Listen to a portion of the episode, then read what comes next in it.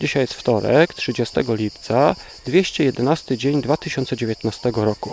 Ja witam Was w biblijnym podcaście, w którym nagrywam kilka ciekawych myśli, które znalazłem podczas czytania rozdziałów na dzisiaj.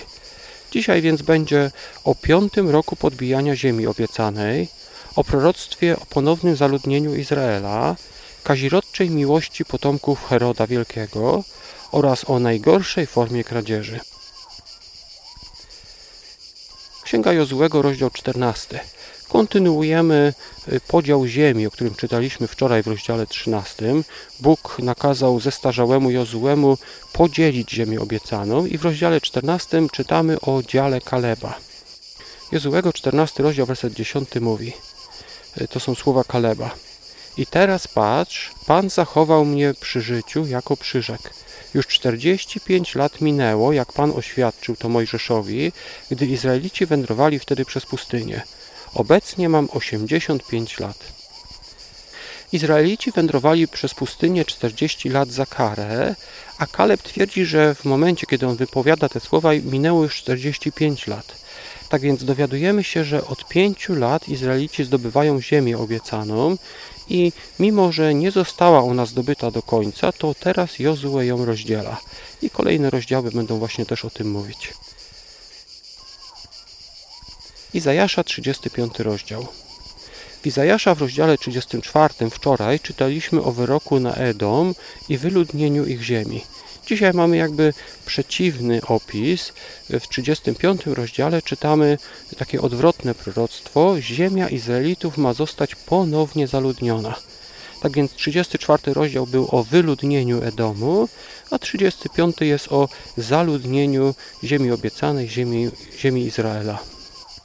Izajasza 35 rozdział, werset 7.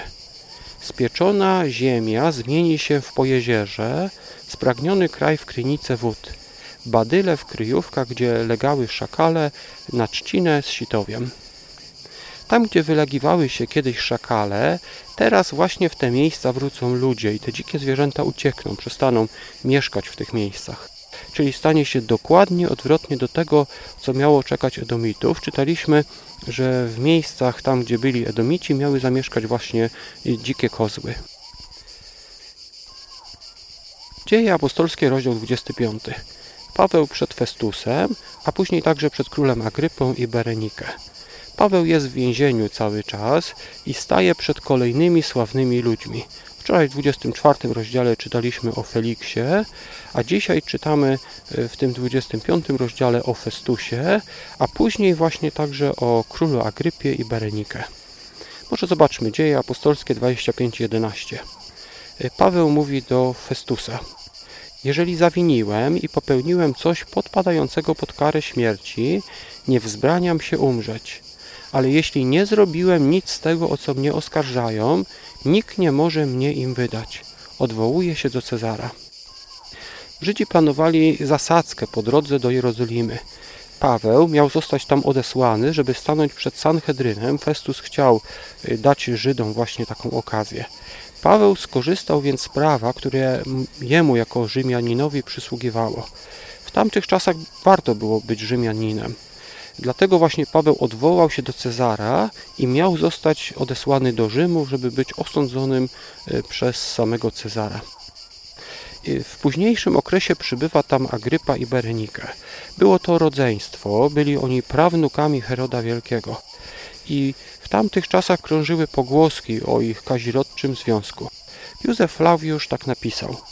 Co się tyczy Berenikę, to po śmierci Heroda, swojego męża i stryja, przez długi czas żyła we wdowieństwie. Gdy zaczęły krążyć pogłoski, że żyje z bratem, nakłoniła Ptolemona, króla Cylicji, aby poddał się obrzezaniu i pojął ją za żonę. Sądziła, że w ten sposób dowiedzie, iż podejrzenia są fałszywe. Jednak później Berenika opuściła e, tego męża, Ptolemona, i wróciła do brata, z którym żyła do 60 roku, kiedy właśnie to do Cezarei przybył apostoł Paweł e, z Tarsu.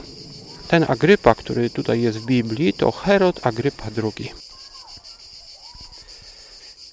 E, Księga Przysłów, rozdział 22, wersety 22 do 24. Werset 22 zdaje się mówić o tym, że wolno okradać bogatych. Posłuchajcie.